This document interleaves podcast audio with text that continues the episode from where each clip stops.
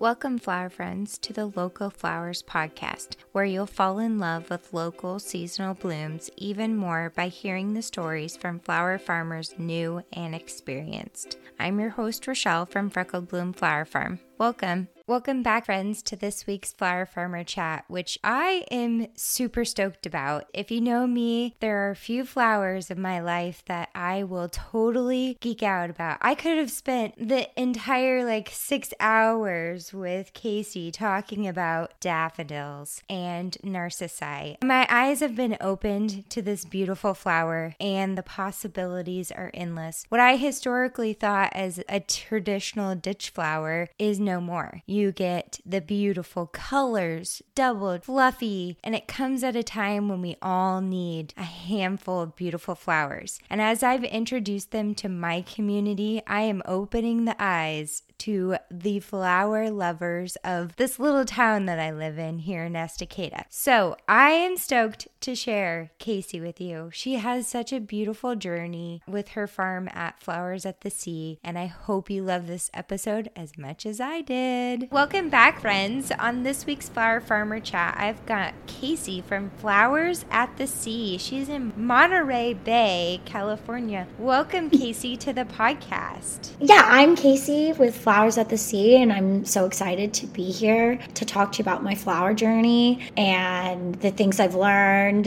the things that are amazing, some of the things that are hard, all of that, and my, you know, what makes me unique in this flower world that is so large and growing. Well, thanks, Kaysea, for being here. We just really appreciate you. So maybe get us started with telling us a little bit about your farm, the journey you've taken to this point in your flower farming journey. Tell us a little bit more about Flowers at the Sea. Yeah, great. So Flowers at the Sea, where do we start? Actually, the name was born when I was in college, and I studied biology and environmental studies uh, with an emphasis in plant science. I was doing California native floral bouquets and arrangements where I would forage native flowers and put them together in an arrangement and give a little excerpt with every bouquet about the native ecosystem and why those flowers were important to our local community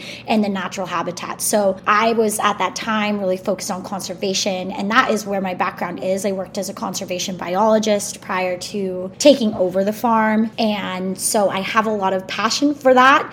However, realize that that's not very scalable, and also you probably shouldn't forage too many flowers, and since it was such a small, you know, niche thing, it wasn't a big deal. But then I realized maybe this is not a scalable thing to do, and the course of Flowers at the Sea led me back to this farm that I have been working on since I was eighteen years old, and it was one of my first jobs. I worked at this ranch with my mentor and really close friend. His name was Bill the Bull Baron. He was self proclaimed the Bull Baron, and he was the world's leading hybridizer of narcissus and daffodils. He created about sixty different cultivars of different narcissus and daffodils, which, if you understand the life cycle of the daffodil family, that is just an incredible feat. It takes about five years to see the results of a hybrid um, because it take from seed, it's five years to bloom. So everything, all of his hybrids, he had to wait five years for to see the results. And then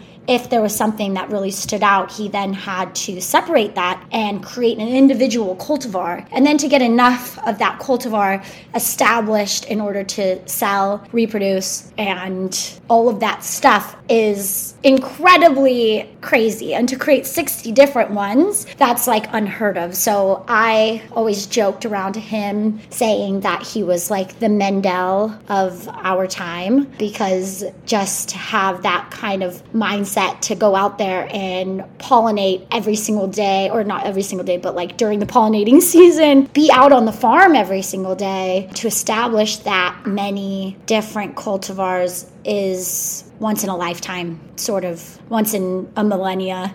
Um, it's pretty incredible. And so he's world renowned in the Daffodil Society. And I, when he passed away, me and one other farmer, uh, Mountain Oaks Farm, we ended up taking over the ranch, and I lease a certain amount of acreage there. We're still in a bit of a transition because when somebody passes away, obviously things get a bit messy. There's some disorganization, and now we're sorting and trying to get an understanding of what is out there. Bill was also, like, as incredibly genius as he was, he was not the most organized person.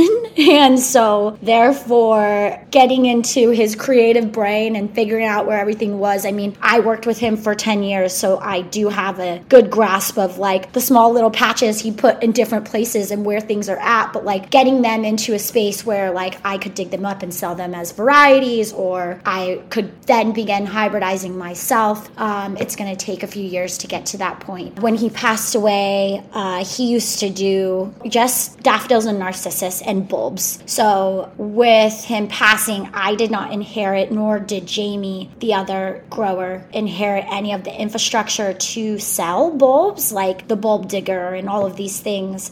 And so that means, like, for half of a year, we are out of income, or we should figure something else out to do. So I decided to expand to all year round flower growing. And with my limited knowledge of flowers, uh, I wouldn't say flowers, but production crop, because I had a strong background in conservation biology and native plant restoration. So I had done thousands of acres of restoration in the Santa Cruz Mountains and things like that, and taking care of lots of plants. However, I had never grown year-round crops for production at market. I didn't quite understand, you know, the sales channels, only from what Bill had shown me through Narcissus. So it was a trial by fire, and it was really tough and rewarding, and all of the emotions wrapped into it. I, I say that, like, that period of my life was, you know, I was in, I was struggling with, like, the loss of one of my best friends, and uh, something that really saved me was being, having my hands in the soil, constantly grounding myself, like, having a goal for carrying on his legacy, and being able to, like, cry in the field and, like, let it all out and, like, scream. There's nobody around.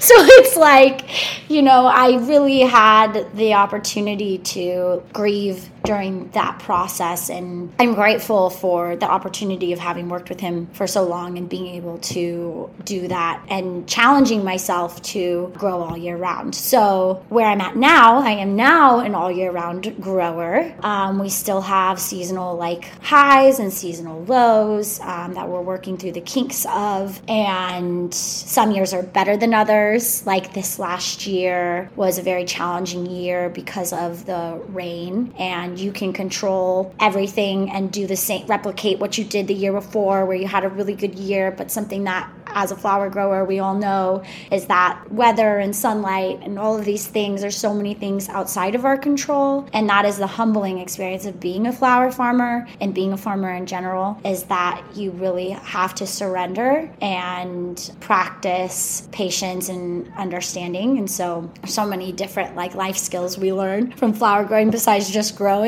Yeah, so now both the narcissus season, which I'm about to move into right now, we're, we're hitting the fall, and that is when some of his first hybrids start begin to bloom, which is incredible because, as if you know, narcissus and daffodils, typically they are in December, right? Uh, some of the paper whites, but not not very many varietals bloom in autumn. And so one of his amazing feats was that he hybridized both a variety called Autumn Colors and Autumn Pearl. And those two varieties bloom beginning of October, sometimes even late September, if we're lucky, if I water on time, if I strategize properly. But They can bloom as early as end of September, beginning of October, and then I'll have a bloom season from October all the way into the end of March, which, you know, we cross our fingers for the end of March. So there's varietals from Autumn Colors, Autumn Pearl. There's so many different daffodils and narcissus. I think I want to touch a little bit on some of the different categories of narcissus and daffodils uh, because we discussed that a little bit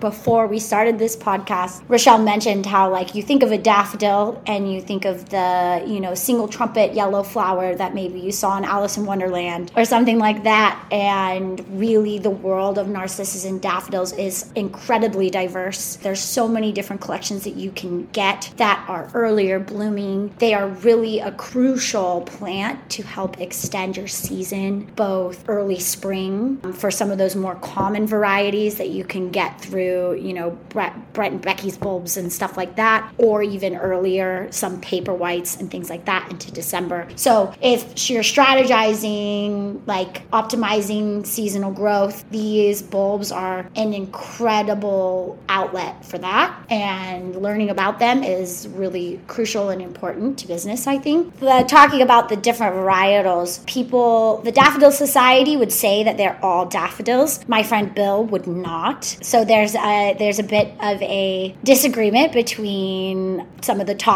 people in the Daffodil Society. Tazetta narcissus are part of the daffodil family, but they are multiple flowers on a stem and they have fragrance. A daffodil, the single trumpet flower daffodil, only has a single flower on a stem and doesn't have any fragrance. The earlier, also earlier blooming would be Tazetta narcissus, and later blooming would be more closely related to daffodils, which is March. For example, a more common Tazetta narcissus would be a paper white, multiple flowers on a stem. The more common known daffodil is the King Arthur. There are so many different variations uh, within that. Chinese sacred lily, double Chinese sacred lily. These are common varieties that you could buy online that bloom a little bit earlier. An early cheer variety, those ones are really something that keeps my farm strong throughout the years, really dependable. It divides quickly and produces a lot. So that is kind of d- the differentiation between different Tazetta narcissus and daffodils.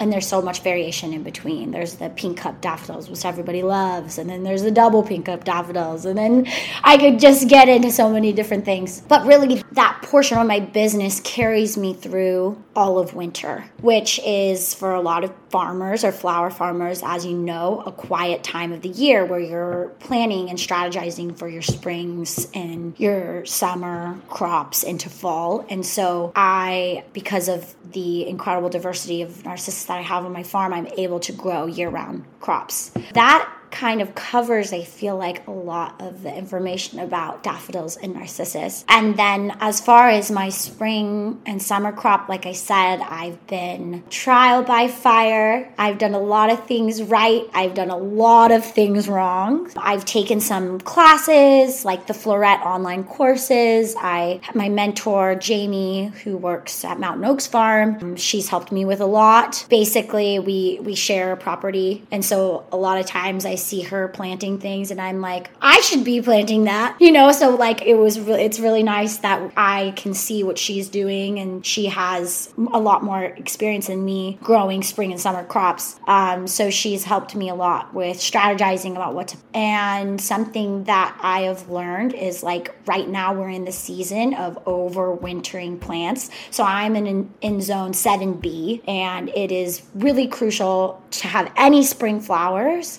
that you overwinter crop. So like things like ranunculus, snapdragons, Queen Anne's lace, um, Godetia, sweet peas, delphiniums, anything you want to create a deep root system that allows you to have a lot of production in the spring, you have to plant now. I didn't do that when I first started because I did not realize that that was something that you needed to do. And there was a lot of lulls where I was like, why? Why do I not have anything? And um, now I realize that people might think that winter is a slowing down period, but it's actually a speeding up period because you are busy busy. So like right now I am busy planting. I told you we're organizing all the bulbs from from Bill's farm. So I planted some at my sister's house. I planted some at my boyfriend's house. I planted some at my other farm and then another farm so that I could have different niche areas that maybe will put up different bloom times. I'm also planting tulips right now. I'm planting those those uh, annual things I mentioned, like snapdragons, Godetia, Queen Anne's lace, Uh, so many different crops, sweet peas. And that is something that has crucially taken me to having a good spring. Also, I'm learning that having an investment of bulbs, spring blooming bulbs, it can be expensive. So like at first you're like, oh my gosh, do I really want to spend the money on this? In reality, it's something that is very reliable. So like there are times for me in the winter that like certain things don't survive. Like this last winter, a lot of like my area flooded. And so a lot of those plants that I did overwinter didn't make it. And so having those spring bulbs as like the, you know, that they are going to get through this. This is uh, a little bit of peace of mind because it can be stressful. That is something that I have strategized and learned that is important for me in my area. And as far as like summer planting and things like that, I just, as soon as like February rolls around, I start succession planting. As as long, I mean, this year it was really late because of the rains. I mean, we were raining, raining. You couldn't get into the soil to plant. It was just not conducive. There was no oxygen. So it, like I said, there's some tough years that I feel like you really have to get creative. And something that we talked about a little bit is that there's so many avenues to flower farming that you can strategize and use different sales channels, which maybe I should jump into. I wanted to discuss like the community and things like that. Something that really keeps me going is my community. I feel like we have such here in the Monterey Bay flower-minded people and who really work to support local growers and support people within their community, like a local mindset. And so that is super helpful. I'm so grateful to my community. They have helped me in so many different ways, especially in this last year that was really hard with the flooding. There was like a GoFundMe. So Mike, I'm like so grateful for the people that I have met in my community. And a lot of that has come because I have been working the farmers markets, and the farmers markets is one of my primary sales channels for selling everything, because you can make wreaths. You can, you can be like, oh my gosh, that crop stunted and I don't know what to do, and go to the Dollar Tree and get little vases. And everybody's like, wow, what is that? And like, there's so many creative ways that you can go about. I always joke with like my sister, because she used to be an artist. She still is an artist, but like not for career. And I say I'm an artist, so like there's never really a mistake. It's always just figuring out how to smudge it correctly. And so there's a lot of that that happens. Like, yeah, one year a lot of things grew stunted, and this was at the probably my first year growing, and I was like, what the heck happened? It was a soil issue, and I had to put everything in little jars from the Dollar Tree. I mean, I sold them at the same price as, you know, my regular bouquets because it came with a jar. Then when they were gone and I started having regular size flowers, everybody at the farmer's market was so sad because they wanted the short flowers still. And I was like, wait, no, that was a mistake. Now you have big flowers, okay? I think that being able to be creative and pivoting is like just crucial in this business, because there's things that are outside of our control. Yeah, my main sales channels lately have been through the farmers market. That's my primary. And then two flower shops around town.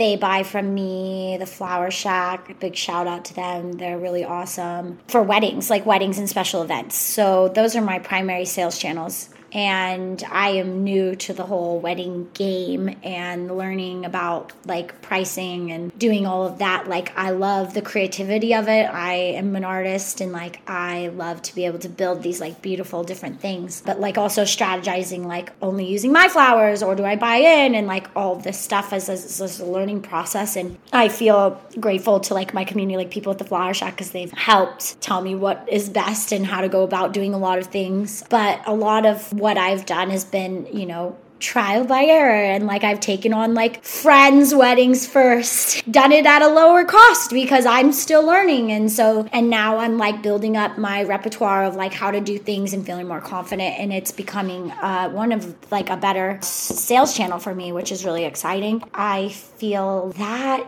is a lot of what I do.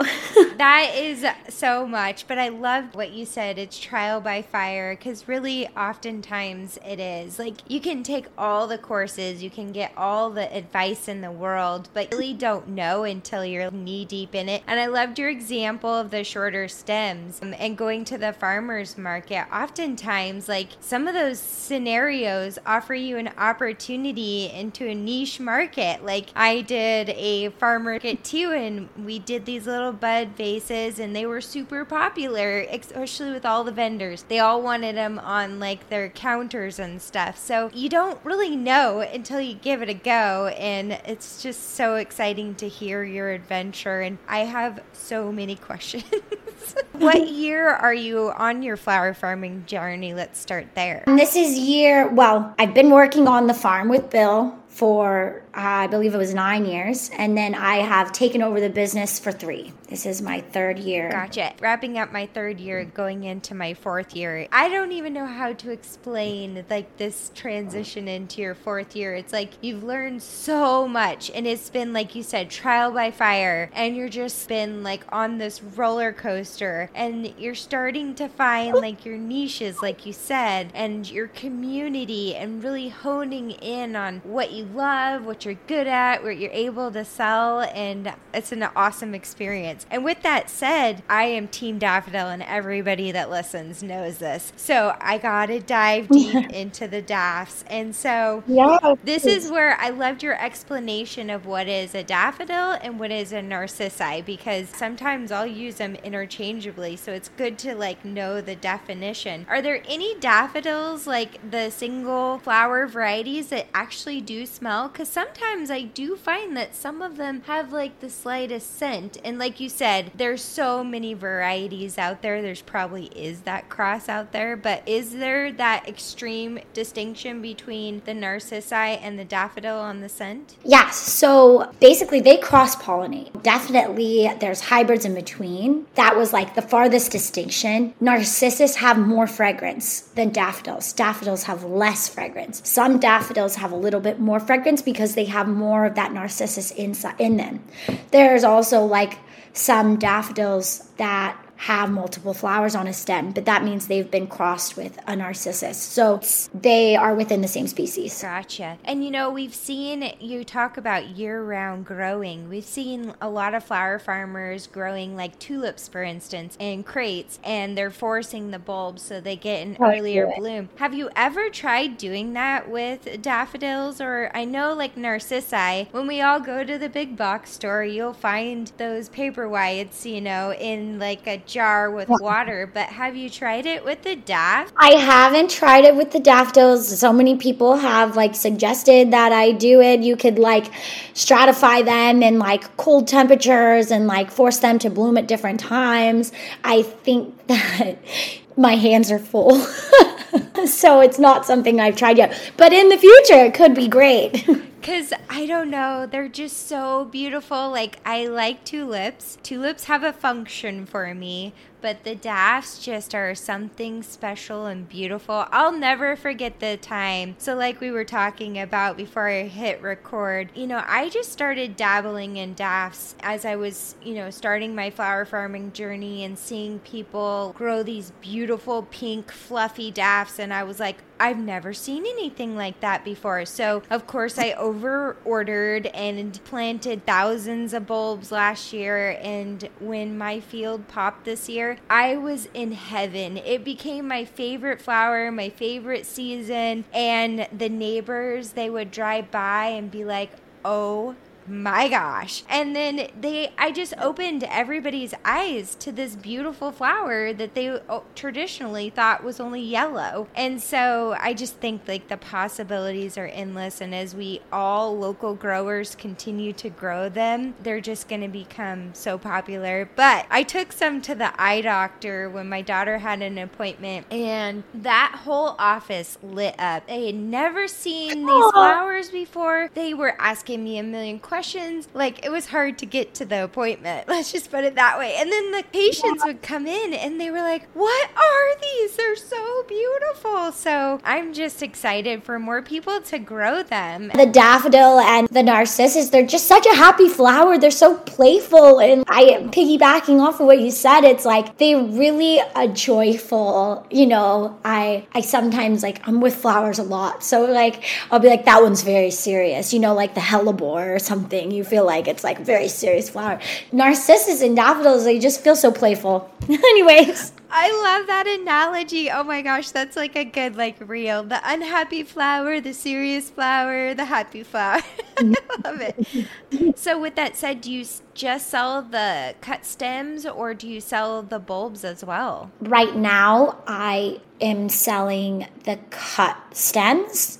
I, as I explained in the beginning, where I'm getting organized and trying to figure out what I have. And then I do want to provide a list of bulbs that I can sell for, to people, especially some of the really special bulbs like Autumn Colors and Autumn Pearl. I mean, that is Bill's legacy. He wanted everybody to have these flowers. And like you said, he wanted everybody to know how special they are. Uh, so in the long term, yes, I will be. At the moment, it's by request. So we had like two frosts and it was real cold for like about a week and then it's heated up. The other day I was out planting bulbs and it was like in the seventies and I'm like sweating. And I have seen some of my dafts popping through, and I actually had a customer send me a picture of one bloom yard and I was like freaked out. This does not feel okay. Like, am I going to lose a crop? But I had never heard of dafts blooming in the fall. So I think that's so incredible to like be able to offer that as a cut flower, especially in the fall. Your the heirloom chrysanthemums are blowing up, but if you can have that diversity of blooms in the fall, I just think that's so amazing. Yeah, it's great. It's really incredible. I, I'm curious what daffodil or narcissus is popping up for you right now. Oh, do you know what variety oh gosh, it is? I don't know. I'd have to go like follow my map, but it might be some of my early varieties, but they're just like popping up through the soil. But yeah, we're like in October. They'll put up their okay. foliage, but they won't bloom a lot yeah. of times, and in some cases. So do you think if we do have like a warmer win- winter, will that impact the spring crop? It'd probably bloom earlier. Or, or sorry, how would we say this? Earlier, later. It would bloom prior to March. So like if it got really, really hot, it all blooms at once. If it rains, so like, for example, if it rains, gets cold, and then gets really hot, that is a trigger for it to think that it's spring, right? And so if you have something that's maybe like a March bloomer and it rains and then gets really, really hot consecutively, it will bloom earlier. Well, like I was just picking the kids up from school the other day, and there's this one tree by the school that is, especially in the spring, it's just full of birds and they're singing. And I was picking the kids up mm-hmm. and I, it was singing with birds. And I'm like, oh man, I, I this weather is so odd. I hope that uh, we're not tricking all the flowers to bloom in January and then it snows. That'll mess up your entire crop. I don't think so. The, the narcissus are also, narcissus and daffodils are super hardy. Yes. Also, I mean, I don't think I even mentioned, but like something incredible about them, gopher-proof, squirrel-proof, drought-tolerant, any type of soil, come up with the rain. That's something that makes my farm like very sustainable, is that the narcissus, one of my primary crop, and the daffodil, they bloom in, well, we are consistently have been in a drought. And so they come up with the rain. They have maybe a little bit of additional water sometimes if we're not getting anything. But comparatively to other crops, they are a much sustainable crop to grow. Also, you plant them, you leave them in the ground, and they bloom year after year. So unless you want to dig them up to divide them, divide them or also sell them, you can leave them in the ground. They tick all the boxes for me. And like you said earlier, too, the bulbs are so reliable. Whereas if you plant cool flowers, they could die. But those bulbs, they just teamed no. out. Teamed out. That's all I gotta say. Well, my friend Bill would say, anybody, green thumb, black thumb, we can all grow them. You know, I got such a big wholesale order of bulbs, and my customers were so in love with these dafts last season. So I was like, okay, I'm going to bring some to you so you can plant them in your yard or plant them on your front pot. You could experience yeah. that beauty in your own space, and the options are endless. And it's another source of income for me in the fall. You know, they still are going to come buy cut flowers from me, but to have them have them in their, their yards and on their front porches is just another experience to that total experience. So that's what's really cool about the dafts yeah. is they can give you fresh cuts, and then you can also sell the, the bulb, whereas I tulips, we pull them up with the bulb and that's it. I know, I know. Tulips are one of those hard plants for me. You love them, but like, you want to figure out a way for them to perennialize, and they don't. And you say you're in the snow, right? I was always curious, like, will they perennialize? I mean, they're a, they're a bulb. And I know everybody pulls them up and they like, you know, they say like, no, they're not going to perennialize. And I mean, I've tried it and it didn't work, so it didn't perennialize. And I'm like, but they're a bulb. I don't get it. Even before I started doing the cut flowers as a business, I would plant tulip bulbs in my landscape. They maybe last a year or two, and then they'd totally be gone. So I just, I don't know, they're just kind of not as reliable as, say, the dafts that are just, like you said, nothing likes to eat them. Lately, we've been yeah. getting snow in like March and April when they're like a bud, it's, and they still yeah. will get smashed down, and then they pop back up, and they're good to go. Yeah, in a lot of different climates too. That's really important to note, that they are really frost tolerant and snow tolerant, and yeah, they're pretty cool. Well, and I want to talk a little bit about the hybridization if you'll continue that journey. But this year I, you know, tried to sell as many stems as I could, but at some point I wanted to see some of them bloom out so I could take pictures for my fall bulb sale and just have the pictures. Some of them went to seed. I was like, I yeah. had never experienced that before, and I asked around, like, what do I do with these? And so I've planted them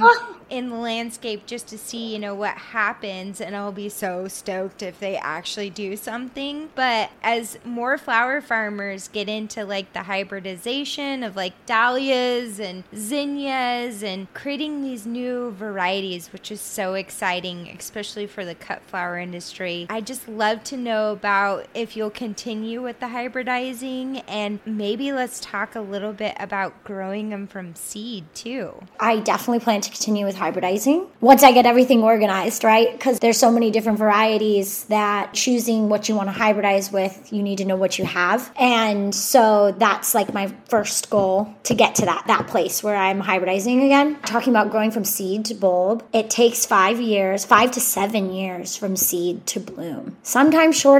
So when you do a hybrid, basically how we did it was we would collect from a very unique variety that we thought we liked the most. Certain characteristics make it a really good flower. So we would be choosing the phenotype, which is like what it looks like on the outside. Certain characteristics like how many flowers on a stem. So for the narcissus, we would look for a lot of flowers on a stem because that would make it bloom longer. So that was a characteristic we were looking for. Bigger flowers, frillier flowers, all of these different types of things that we want, different colors and stuff like that. And we would choose these characteristics and find the different crops and take the pollen from one flower and put it on the stigma of another. And then close that flower off with a sachet bag so we can make sure the bees don't pollinate. pollinate. And we were hoping to get to the flower before the bees did. So in some cases, you don't get the exact cross that you were hoping to get. Also, when you're pollinating, good pollinating weather for the narcissus and daffodils is, I believe, above sixty-five. And so it would have to be a warmer day, which during the winter, we know doesn't always happen. So you have to be in a good area for some warmer days during that to, to get the best results from your pollination. Once, if you have the little sachet bag on, like you said, after a little while, you'll notice that there's these little black seeds. And the cool thing about the sachet bag is the head gets heavy with the seeds and tips over into the sachet bag, and the sachet bag catches all the seeds. And what we would do, we, we would flag that variety and say what we crossed it with. And then later we'd collect the seeds and we'd know what we had. So it was really funny because when Bill was around, you'd go out to the farm and you'd expect flowers,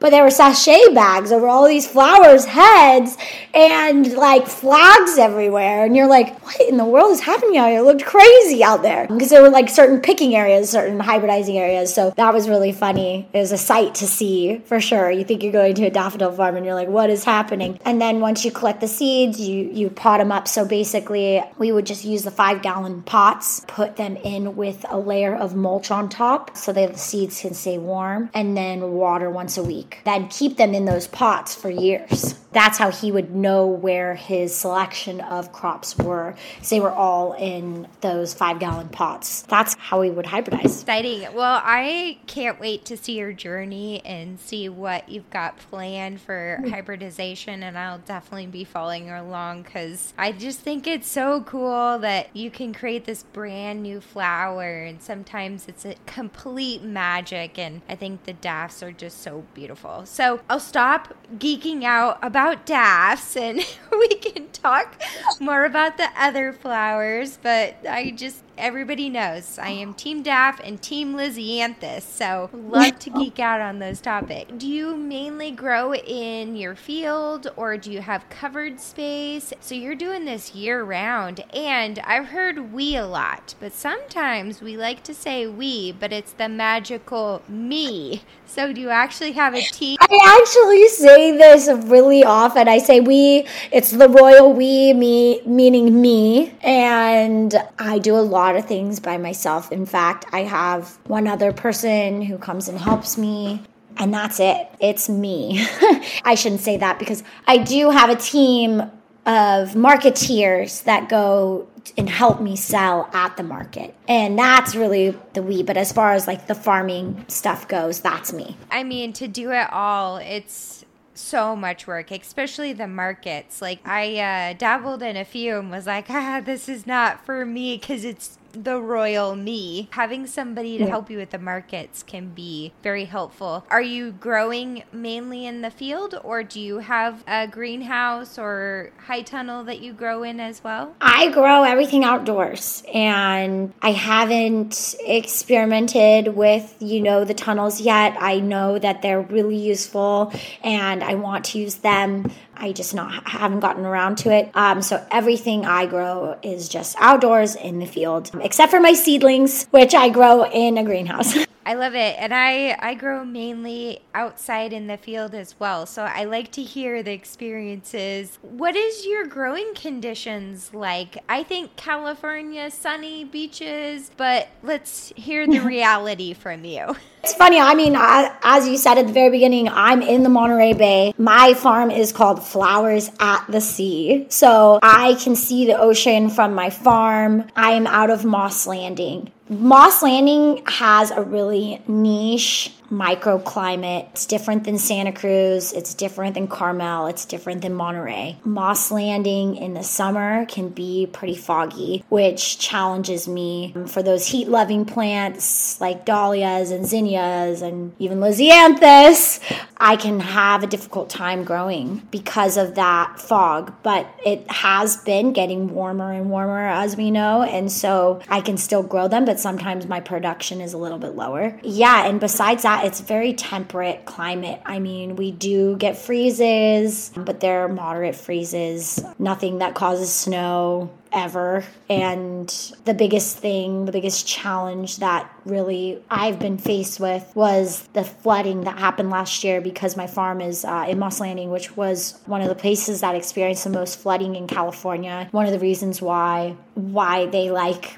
put a, you didn't have to pay your taxes in California until you, later because we had that disaster flooding and I was in that area. That was really tough for me growing at that time. I mean, I remember also like that is my biggest season. Narcissus and daffodil season is one of my biggest seasons. So I pick rain or shine. I go to the farmer's market, rain or shine. And during that time, I remember this brutal day that I was out there and it was raining so hard that I felt like I was being pelted down by the rain. And I was like, this is crazy, because like I've mentioned, like we struggle with drought. We struggle with like, we've been struggling with these intense rains now, but yeah, California and the drought has been a thing. Everything was blooming early. Like you talked about, there was a lot of heat. So it kind of fluctuates from year to year. And every year there's a new set of challenges that you have to adapt to, but mostly it's a temperate climate. So with the flooding, did you lose, like, did it damage your bulbs, um, or were they able to kind of rebound? Like, what was kind of the long-term damage from the flooding? Bulbs are not damaged, but the flower crop was damaged. So because the rains were so hard, when your flower is blooming in that sort of rain, they get pelted down to the ground and into the mud. And so basically all the flowers were muddy and torn and like not looking that great until we got into some spring flowers. But like my winter crop was just not at the capacity as it like normally is. But the bulbs were fine. I mean, I've planted the Well, Bill and I planted the bulbs on along a lot of hills because they can deal with slopes and all of that stuff a lot more than our other crops that we got to till under and plant every year. So they weren't in the flooded area as much.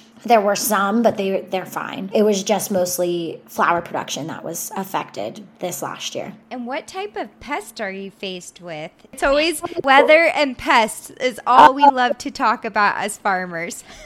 I am so challenged by slugs and snails. In every season, it can be wet in Moss Landing with the fog and all that stuff. So they really love it there. I've tried like little snail like trays out in the field, like in holes. And it's just like, they're incessant. I mean, I think maybe that's a big challenge for every farmer, but like, man, me and the snails, I, I have a story. I feel horrible, but since we're talking to the farming community, it feels fine to say, but like I brought a bunch of flowers to the flower shop and dropped it off with one of the girls, and there was a snail on one of the flowers, and my instinct is smush the snail. Like that's what I do out in the field.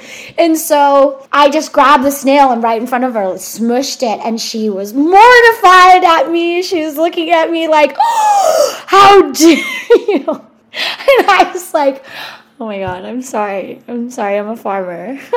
And uh, so, yeah, farmer's market, I always say snails are safe once they make it to the farmer's market. Otherwise, they're not safe. Another cucumber beetle is a huge pest on my farm with the dahlias. I'm not technically an organic farm. I don't have my certifications, but I use OMRI approved like baiting and all of that stuff. I don't use any like any non-organic stuff on my flowers. It's just because that scares me in general to use myself. So like as far as pests and those sort of things, I mean, the biggest thing is like the cucumber beetle and slugs for me. Love the slug story. I, the, I've spent many a night out with a headlamp and uh, some scissors. I know a lot of farmers have ducks, but I have so much wildlife that I don't think they would survive. I would just end up with no ducks. Like the cost to benefit, like how How many snails would they get to survival? I hope everybody's getting a chuckle out of this because it may, this makes my heart sing. So I love having this conversation. Friend, you're going into your fourth year of flower farming, and I would just love to hear, like, what is one of the biggest lessons you've learned through this whole journey? Your journey with Bill, which I mean is extensive, and I'm so jealous. Like, oh, what an opportunity! But inheriting this farm and just this journey now that is probably going to be a lot for you, but any lessons you'd like to share with our audience? That's such a good question. Don't be afraid to ask for help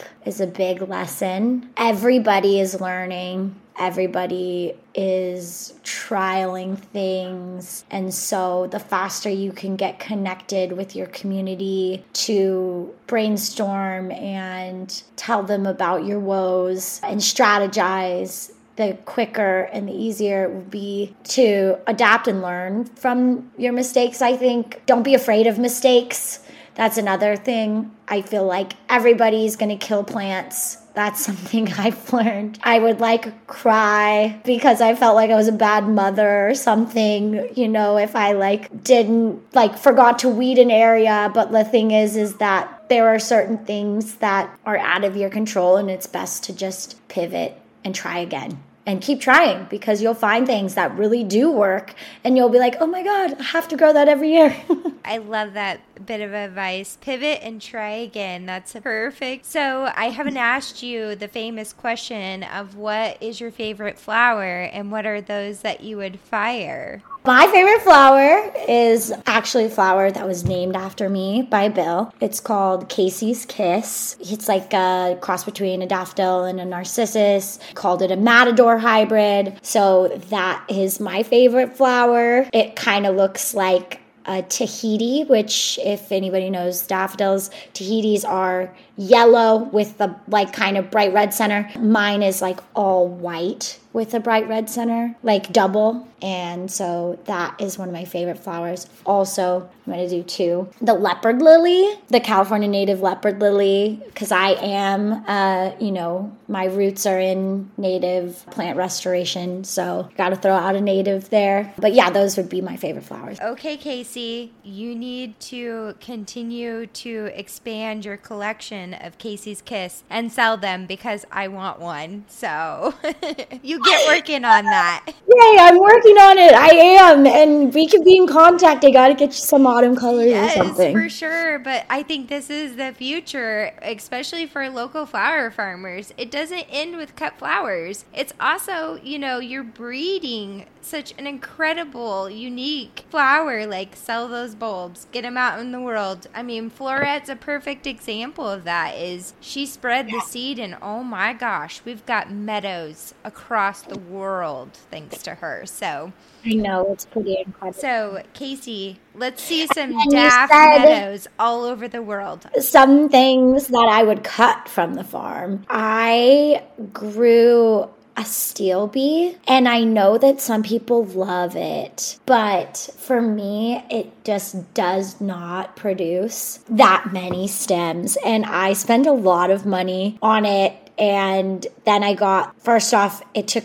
many years to grow, like two years to get like maybe three stems, and I'm like, this is like way too much like input for output, and like I'm hoping that in the future it gives me more production, but for right now I'm not planting any more of it. Oh my gosh, usually people say bachelor buttons, but that's the perfect one. I have struggled so much with the still bee. Like, I'm so mad at it. I love that you just said that, because it really is very picky, like where it wants to be and how successful it's going to be. And I have deer, and the deer just ate most of it. For me, bachelor buttons are like a no-brainer. Every year, plant bachelor buttons. I mean, cooks want them, like, at least for me. So. I, I think that they just get so overwhelming to harvest. They are very annoying to harvest. Well, friend, oh my gosh, I could talk to you for hours. Like, this has been such a great conversation, but I also want to honor your time. I know you're so, so super busy. Is there anything that I didn't ask you that you'd love to touch on before we round out this conversation? Yes, I did want to mention one thing. I'm actually starting another farm,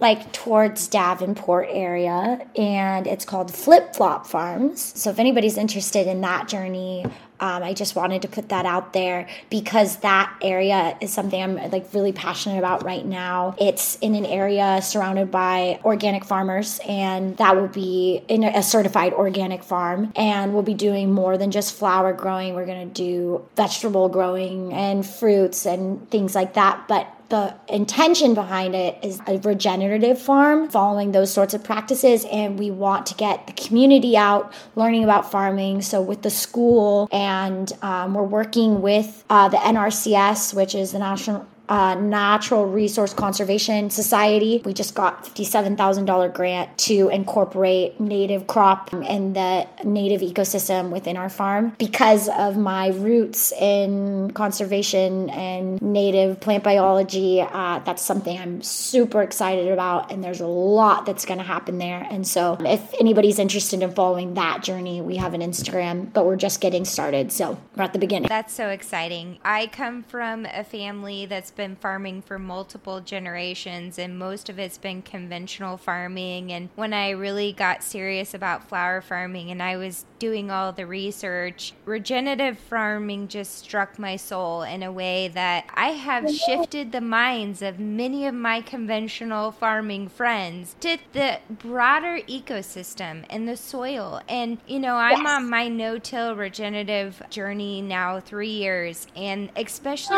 this last year, it just makes me want to cry how exciting it was to see the bumblebees, the endless amounts of species of birds. And it and they all were working oh in harmony. I saw all my beneficial insects were coming in, and they'd kill those aphids and all the crappy bugs. And yeah, I still had those that, you know, ruined all the white dahlias, but it's that's one out of two. So I'm so excited for you. Thank you. Yeah, that's really awesome to hear your journey with that, because it's a journey, but it's it's an important one. And I think it's like I have some business partners up there, so it's also exciting to not have to do everything by myself. I feel like a lot more can get done, and so I'm excited to see where that uh, takes me and, and how I can incorporate some of my uh, knowledge with ecosystems and stuff back into my farming practices. So for sure. So, I mean, geez, that's a great opportunity, but how are you going to manage it all? And, you know, do you get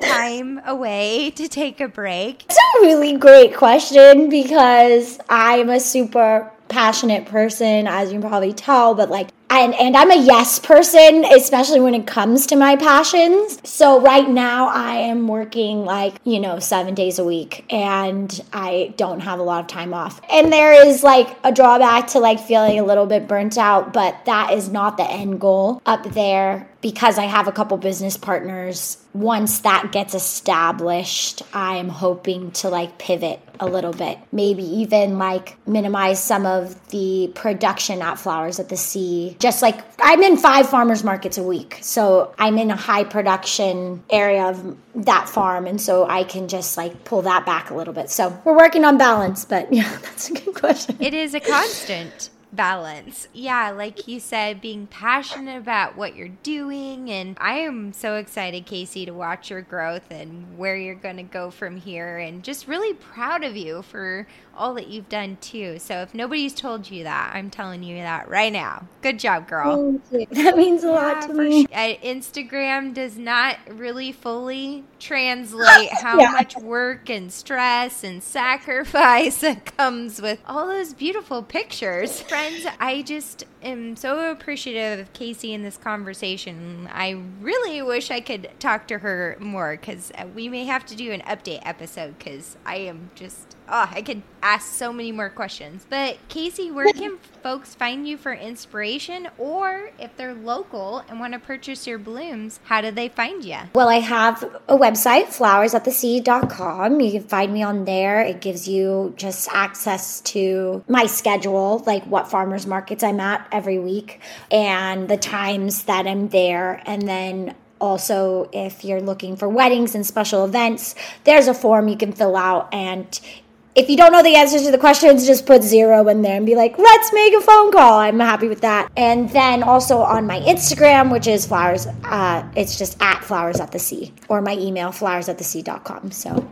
that's how you could get a hold of me. And I'm always happy to talk about flowers, and I appreciate being connected. So anybody who wants to talk to me about flowers, bring it on. Well, and we also must follow her journey at Flip Flop Farms. So I will do that after we get off this call, because yes. I can't wait to see your evolution. Yay. Well, friend, thank you Yay. so much for yeah, being on the podcast. I just really appreciate you. Yeah, thank you so much, Rochelle. It was so nice chatting, and I appreciate you inviting yeah. me. I just want to say thank you again to Kaysea for spending this time with me and just talking up so much about D A Fs and just her journey with flowers. Each one of these conversations I get so excited about because it is like we're coloring the world with our flowers and our own touch on flower farming and floristry and really educating the population on all of these beautiful flowers that we're growing and in some cases hybridizing. I have been so inspired by those that are hybridizing dahlias and selling their seeds as well as zinnias, and now let's hybridize some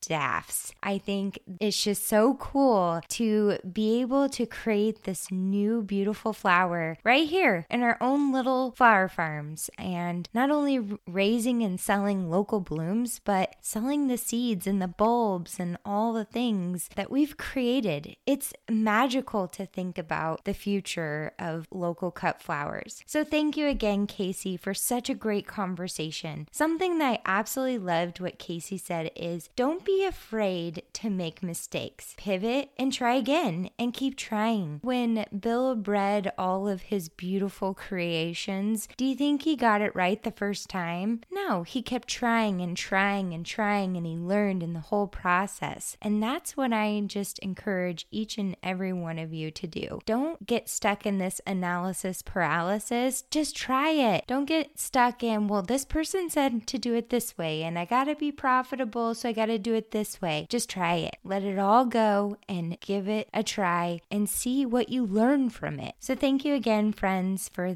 being here, supporting the podcast. Thank you, Kaysea, for a great conversation. And if you guys want to continue to support me in this endeavor and getting these conversations out there, you value my time. The information is in the show notes of how you can donate to the podcast, and any little contribution, no matter the amount, means so much to me. And I really Really appreciate each and every one of you. I hope you all are doing well, and take care, and we'll chat next time. Well, that wraps up this episode. Thank you so much for joining in to the conversation, and together all boats will rise and local flowers will be blooming fabulous in all of our communities. So if you are a fellow flower farmer that want to join in on the conversation, please reach out to us to get you scheduled for a podcast episode. And if you're just listening in and enjoy the podcast, please share with your friends, your family, and everybody you know. We really appreciate it. Thank you.